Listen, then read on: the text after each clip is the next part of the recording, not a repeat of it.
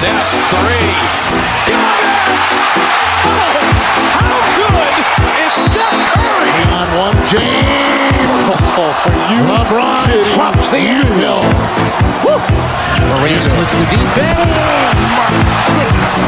It's time for Under the Hood Basketball Pod with Jay Hood. What's up, everybody, and welcome in to the Under the Hood with Jonathan Hood Basketball Podcast. Glad that you're with me. We are brought to you by Manscaped, manscaped.com. Hey, use the promo code HOOD and get 20% off. Again, manscaped.com. You know you need some help, guys, down there with below-the-waist grooming and grooming ticks, you know, around the nose, you know, in the ears.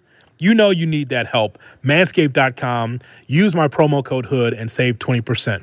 I've got three things that's on my mind regarding basketball, and we're going to hear from our guy Darnell Mayberry from theathletic.com and get his thoughts because Darnell covers the Bulls and the NBA for theathletic.com. We'll get his thoughts about what's going on with this Bulls team. But first, let me give you the three things that's on my mind. Number one. Let's take a look at the 2023 matchups. Eastern Conference, the Chicago Bulls will take on the Toronto Raptors Wednesday at 6 o'clock on ESPN. Atlanta will take on Miami. Those are the play-in games. That's 7 and 8, the play-in games. And the Game 3 winner, the 9-10, will take on the loser. In the Western Conference, we got Oklahoma City against the Pelicans and Minnesota against the Lakers. Interesting play-in games, including the Bulls, which we'll get into in just a moment. The Eastern Conference postseason play-in seeds. So here's what it looks like. Bucks are 1. Celtics, 76ers are 3rd. Cavs are 4th. Knicks are 5. Nets are 6. And then the Heat and the Hawks are 7 and 8, and then 9 and 10, the Raptors and the Bulls. In the Western Conference, Nuggets, Grizzlies, Kings, Sacramento Kings, the number 3 seed. Shout out to Mike Brown. Big ups to him. That Kings team is in the playoffs for the first time in like 15 or 16 years. The Suns are 4, Clippers are 5. And come to find out, by the way, in the first round, Paul George will not be available because of injury, and water's wet. The Warriors are 6. Lakers and Timberwolves are the 7-8, and the Pelicans and the Thunder are the 9 and 10. Okay, so along with what the seeds are, let's talk about Bulls basketball. You talk about terminally average Bulls basketball. Inconsistency became the Bulls' defining characteristic. Chicago's longest win streak, according to Darnell Mayberry from The Athletic, lasted only 3 games. The Bulls had 5 chances to construct a longer winning streak. Their average margin of defeat in the 4th game was always 15.8 points a game. I mean, whether it's focus or desire or lack of effort, who knows why the Bulls cannot sustain their stretches of play. How about this? The team's defensive rating shot up from 23rd last season to 5th this season without Caruso and without Patrick Beverley, who arrived in the midseason crafting a top-5 defense for the Bulls. That's the most impressive feat for the season. If there's anything that's interesting about this Bulls team is that they got better defensively, and this is why they're in the play-in tournament right now. They had a 14-9 record after the All-Star break, and now they get a chance to play in the postseason. So my whole point with this Bulls team is this, is that they are what they are, but that's not good enough for you or for me as a Bulls fan. Just being average isn't good enough. It's good that they were able to play better in the second half of the season, the All-Star break. But again, here's the thing. With LaVine and DeRozan, as well as Vucevic, all three of those guys are terrific stars. They're terrific players. But the bottom line is that if you don't have a lead guard that can get them going to put them in the right spots, it is what it is. Like Patrick Beverley comes in, he had some good games as a Chicago Bull. That is for sure. He brings an edge to the team. He's loud. He's from Chicago. He's from the West Side. He's going to tell you to your face if you're not playing well or not. And Pat is not the best player in the league, but you like his leadership in there because I've always thought the Bulls have been so passive-aggressive over the years. So passive-aggressive where, you know, they may not say anything face-to-face to one another.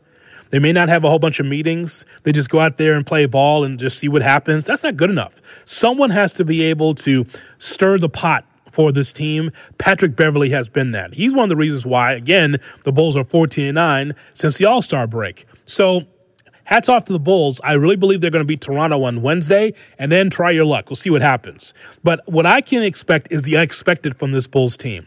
I expect them to be in the postseason because that's why I predicted. I can't go back on it now. 40-42. I mean, it has been an arduous season if you're a Bulls fan watching this night after night. I think they could beat the Toronto Raptors on Wednesday. We'll see what happens. Number two. You know what's bananas, Jay Moore? You know what's bananas? The MVP race has been bananas. So I will give you my top five who I think should be the MVP if it's my official ballot. But let me just talk about this just for a second. So whether it's J.J. Redick on one side or Kendrick Perkins on the other side or Stephen A. Smith on another side or Chris Mad Dog Russo on another side, this whole thing should not come down to race. It's the MVP award. It's not the MVP / race. But this is what it has materialized into, where why can't Jokic win his third MVP? You know why? Because that would put him in a whole different stratosphere of great players in the NBA. Is Nikola Jokic worthy of being a three-time MVP? Well, I know that he's a great player, that's for sure. I've talked to people within the Nuggets organization or around the Nuggets organization and say, this guy is an amazing athlete.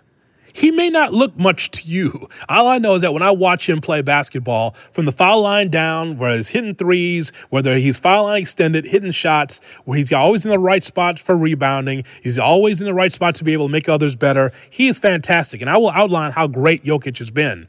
But it's not to say if Jokic becomes MVP, does that mean that he's better than Jordan?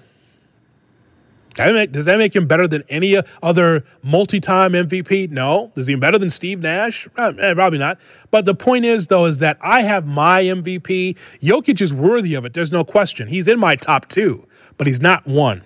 But let's talk about Jokic just for a second. Then I'm going to go on to someone who I think should be the MVP. So I was going through the ringer.com, and they were talking about Denver. The Denver Nuggets have been in first place since December 20th. When Jokic plays, he raises his team unlike any other player with the Nuggets, obliterating everything in their path. The Nuggets outscore opponents by 13 points per 100 possessions when Jokic is on the court, which is the highest number in the league. Overall, he is +645. +645, which is 164 points higher than any other Nugget on the team. Denver has outscored its opponents by at least 10 points in 41 games with Jokic on the floor. I'll read that again. Denver has outscored its opponents by at least 10 points in 41 games with Jokic on the floor. The next highest total is Brook Lopez of Milwaukee with 35. Think about that. He is a fantastic player. You know what's interesting about this, though, is that when it comes to Denver, people see this team being a regular season juggernaut. Then they get to the playoffs and you go, oh, what happened there? What happened? What happened to the Nuggets? Because it is about Jokic, but it's also about the rest of the team. Maybe it's their year. I doubt it. But usually what happens is that what Jokic does not correlate to a deep run in the playoffs. These teams jockey for position so much in the regular season. We got to get that home court. We got to be the best team in the West, best team in the East. And then some teams run out of gas, like Denver. And that might happen again this season. So, Joker is number two on my list. You know who's number three on my list? It's Giannis Antetokounmpo. Giannis is going to win another MVP at some point in his career. He's just that good. If Giannis isn't there, Milwaukee's just another basketball team in the NBA. You know who's fourth on my list? Jason Tatum from Boston. Jason Tatum is a fantastic player. And Boston is going to be right up there competing with Milwaukee for the Eastern Conference Championship and maybe in the finals. They're a very well-oiled team. Number five on my list is Domantas Sabonis from the Kings. Man, so underrated. He is one of the reasons why that the Kings are in this position right now. He and De'Aaron Fox, terrific 1-2 punch. Sabonis would be five on my list. But the number one guy on my list, and I have a ticket on him, is Joel Embiid. I said this in November. I said, yeah, I think it's his time. Because all you waited for Joel is just to be healthy. That's all. So he's mastered that. He plays the lion's share of the games for the 76ers. It ain't 82, because you're not going to get 82 as much anymore with stars. But Joel Embiid and his health has helped him. Here's some numbers that back this up. Again, this is from The Ringer. When Embiid is on the floor, only 30% of opposing shots come at the rim. Okay, so there's no defense in the NBA anymore. How about Joel Embiid? Only 30% of the opposing shots come at the rim. If he's not in the game, that frequency vaults up to 6.5 percentage points, one of the largest differences in the league this season. The Sixers also force a high rate of long twos with Embiid on the floor. I mean, think about that. The only minutes in which the Sixers yield a negative point differential is when Embiid sits. And basically, everyone on the team has a higher effective field goal percentage when he's on the floor. So here's what's great. In crunch time, Embiid is the second best plus player in the NBA. Jokic is fifth. Giannis is tied for 73rd. So that will tell you all you need to know about how great Embiid is. People just look at points per game and wins because it's lazy, right? How many games y'all win? So how many points he score? Is he the leading scorer in the league? Then he should be the MVP. Nope. The MVP should be a player that can be able to help his team defensively, offensively, and just be one of the best players in the league. And there's a lot of talented players in the league. But to me, it is Joel Embiid. He is the MVP. But, you know, it's interesting how hot this conversation is. It's hotter now than it has been in quite some time, isn't it? I remember a time where John Jackson, who wrote for the Chicago Sun-Times, and I think one other guy, maybe from Utah, stopped Michael Jordan from winning an MVP because they gave it to Karl Malone. I remember that controversy. It's like, Jordan could be the MVP every year, but that's not how it works in the league. If you get to be back-to-back-to-back MVPs, boy, you are a really, really special player because it moves around. It moves around, you know, after one or two, someone wins an MVP, wins it back-to-back. Now it moves around. I think it will move around to Joel Embiid. He will be the MVP. And again, I gave you his top five, so that's not bad, right? Number three. Jay Moore, I have not talked about this long form on the podcast, but here we are, right? And this is Angel Reese and Caitlin Clark time. I don't know why some guys with small penises and fast cars feel the need to go after women's athletics in a negative way. I don't understand that, right? If you're into competition, if you're into sports, what does it matter the gender of the player? Does it matter? I mean, for some it does. But for me, if I'm watching competition, I'm enjoying the competition, especially if I'm locked into a game that I want to see. Are we watching the majority of male sports? Yes, of course I am. It's what I was raised by. But there's something interesting that's happening in women's college basketball and in the WNBA that's fascinating to me. Think about the numbers, the ratings. And I know this is not for everybody, but I just want to say this out loud about in the women's Final Four, the most viewed women's Final Four semis, 4.5 million people in ESPN history. 4.5 million people watched the Final Four. In the Iowa-South Carolina game, 5.5 million viewers. It peaked at 6.6.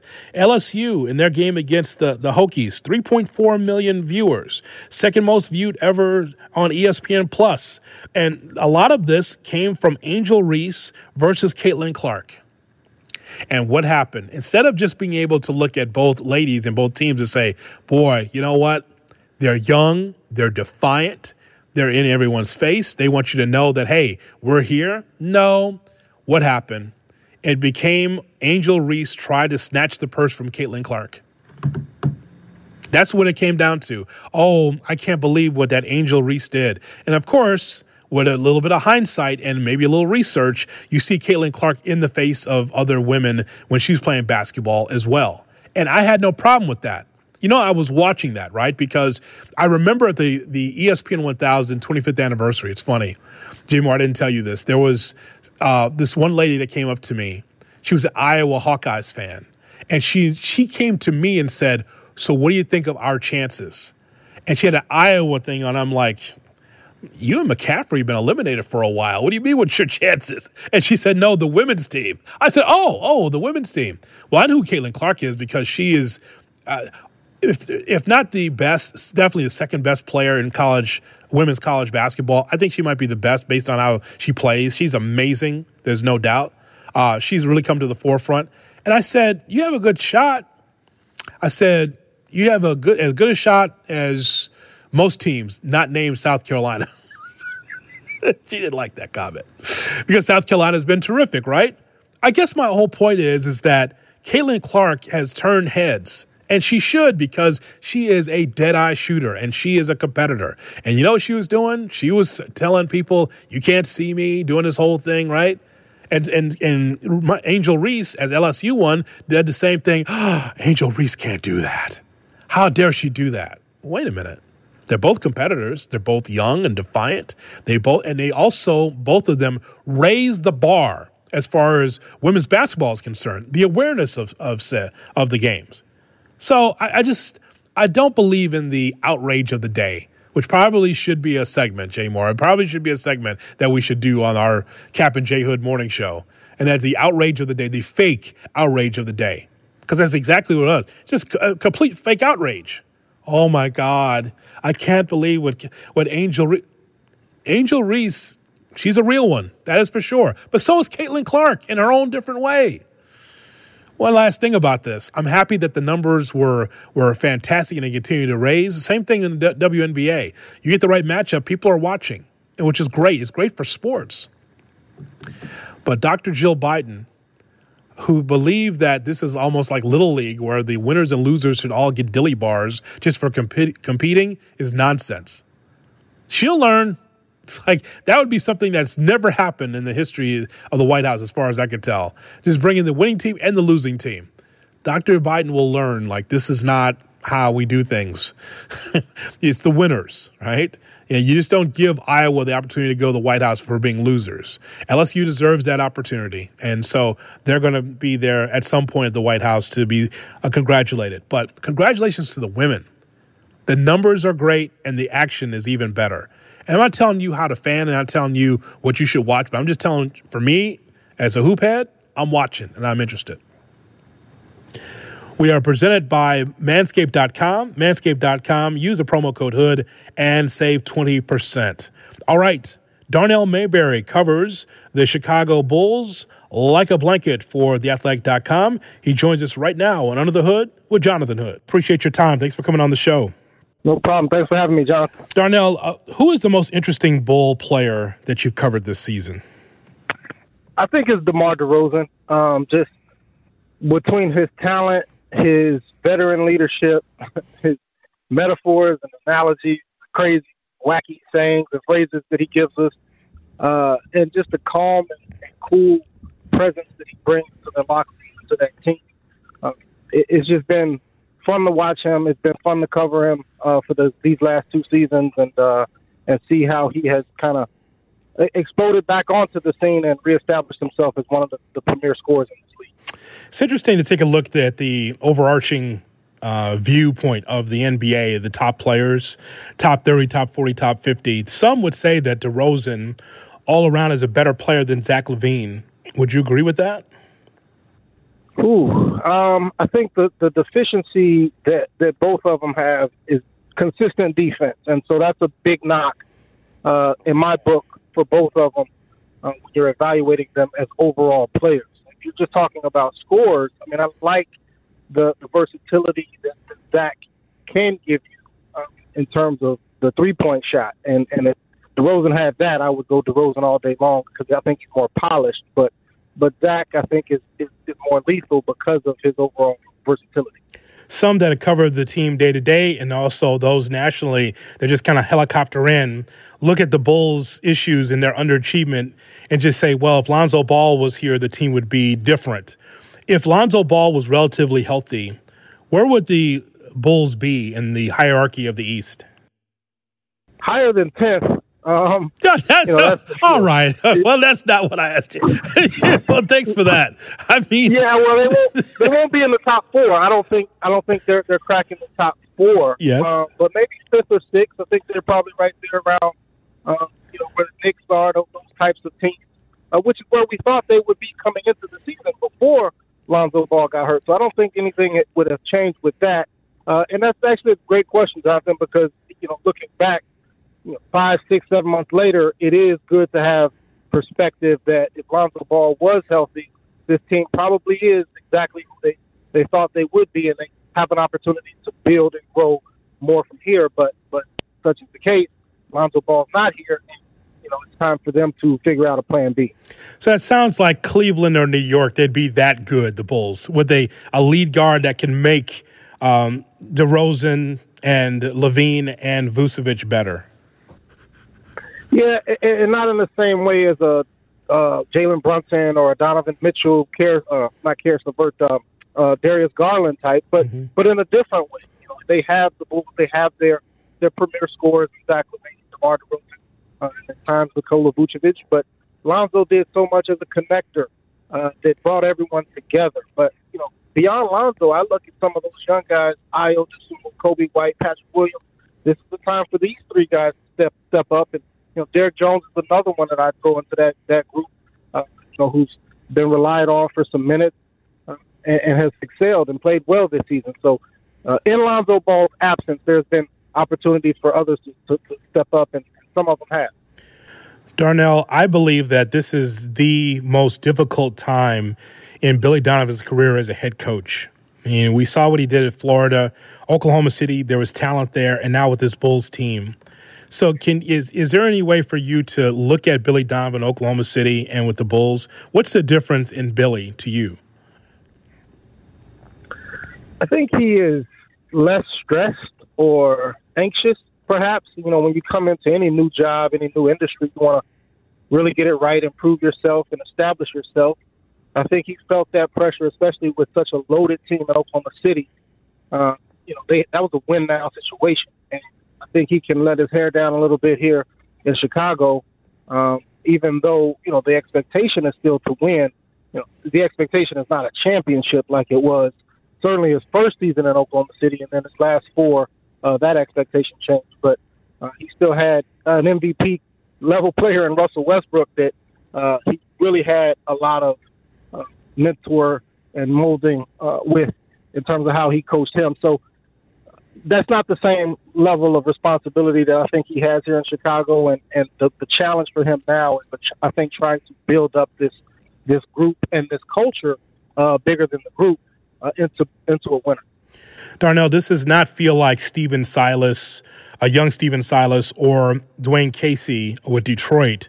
It feels like the key phrase that you use there is like Billy letting his hair down, to the point where I don't think that he thinks about his job security, because I think that when we saw the roster coming into the season, I said the Bulls need more shooting. Now, I know they might be in a little bit of a mediocre box here, but I always thought they needed more shooting. But Billy comes across in a lot of press conferences as if, I'm going to be the man for at least a few more years here. I don't feel like my job's in jeopardy. Do you feel the same, that kind of confidence? I do, and the reason is the relationship that he holds with the front office, Arturas Karnisovas and Mark Eversley. And I think that beyond that, I believe Michael Reinsdorf and even Jerry Reinsdorf. So I think that those relationships are meaningful to all of those men I just named, and they have a working environment and atmosphere that they all appreciate and enjoy the company of each other and working together every day. So just from that standpoint, you know, I think it's bigger for them than X's and O's or wins and losses when they have someone who they feel fits their culture and their environment. Darnell, was there a game or a slew of games that you covered in which you thought, okay, this is who the Bulls are, where they can't win more than 3 games in a row, they are losing to teams that are tanking or teams that are being the lottery? Is there a certain point in the season you go, this is not going to get any better than maybe above 500 or under 500? Yeah, I think the point in the season for me was – I actually wrote about it at The Athletic yesterday. Mm-hmm. I can find it there now, but they had those chances that you mentioned to extend beyond the 3-game winning streak. And they had 5 chances, and each of those games, they were blasted in the 4th game. And I think I wrote they lost by an average of 15.8 points. So you have a chance to build on your momentum, and each time you lose by an average of 16 points. I mean, that's just almost unheard of. It's kind of an example of the Jekyll and Hyde nature of this team this season. One or two games, I guess, that stood out for me were those Indiana games where they blew 20-point leads. The second one, really, I mean, they knew what happened the first time, and then they go back there and let it happen again. And I forgot which one. The Charlotte game followed one of those Pacers games, and they go out to Charlotte and just lay an egg. And that's when I really just thought, So this team is serious about being a playoff contender. Give us something about the Bulls that you would think that many Bulls fans would be surprised about, and maybe a player, organizational philosophy. Give us something that you think that we'd be surprised to hear. I'd have to think about that one, Jonathan. It's a good question, but on the spot, I probably don't have an answer for you right now. I am actually trying to piece together something about the little quirky things that I've seen. I don't think that's what you're asking, but there's a lot of quirky things I've seen in the locker room. We were pushed out of the locker room because of the pandemic for a couple seasons there, and then now being back in, I just, I'm thankful that we're able to share with the audience and Bulls fans some of the color and behind the scenes things that I've seen and witnessed. I wrote one story earlier this season about how Patrick Williams is enjoying a breakthrough that you don't see, and that's the way he's talking trash back to DeMar DeRozan and Zach LaVine and some of the older guys. He's no longer the quiet, young player that we grew to know him as. He's coming out of his shell, and I correlated that to some of the improvements that he's making on the court this season, in the second half of the season especially. So little things like that you get to experience and witness in the locker room on a day-to-day basis, and that's pretty cool. I asked you that question because, for a team that's just, can't get past a 3-game winning streak. The team color should just be beige. There's nothing really interesting about the Bulls. You can use that line if you'd like. Seriously, it shouldn't be red and white. It should be beige because there's no drama, which I'm all for. Relatively healthy, as far as teams, a lot of players like to sit out on back-to-backs. The Bulls relatively healthy for the most part. And it just kind of just been just a chore at times to watch this team try to be able to get some momentum. And so that's why I asked, because I think Bulls fans like to know more about this team outside of the points per game and whether or not they can win on a given night. Because there's nothing that really stands out about this group. Transition to that because this continuity thing isn't it, and you're going to see another 500 sub 500 season again next season, perhaps. If and this is, as you said, with a relatively healthy season. Nikola Vucevic played all 82. Patrick Williams played all 82. Zach started off the season with some bumps and bruises and trying to overcome that knee surgery, but he really picked it up after the All-Star break. DeRozan's been, for the most part, available. So this was as healthy as they're probably going to be. The Lonzo Ball situation is what it is. But at some point, you have to move on from that. I give them credit for going out and signing Patrick Beverley. I think he injected this team with some energy and some life that they sorely needed. 14-9 after the All-Star break is certainly nothing to sneeze at. So you got to give him a lot of credit for the direction that he's helped take this Bulls team. But, this offseason, to me, Jonathan, is going to be pivotal. Regardless of what happens in this play-in tournament and if they make the postseason, this is going to be a pivotal offseason, and they have to make changes if they truly want to contend moving forward.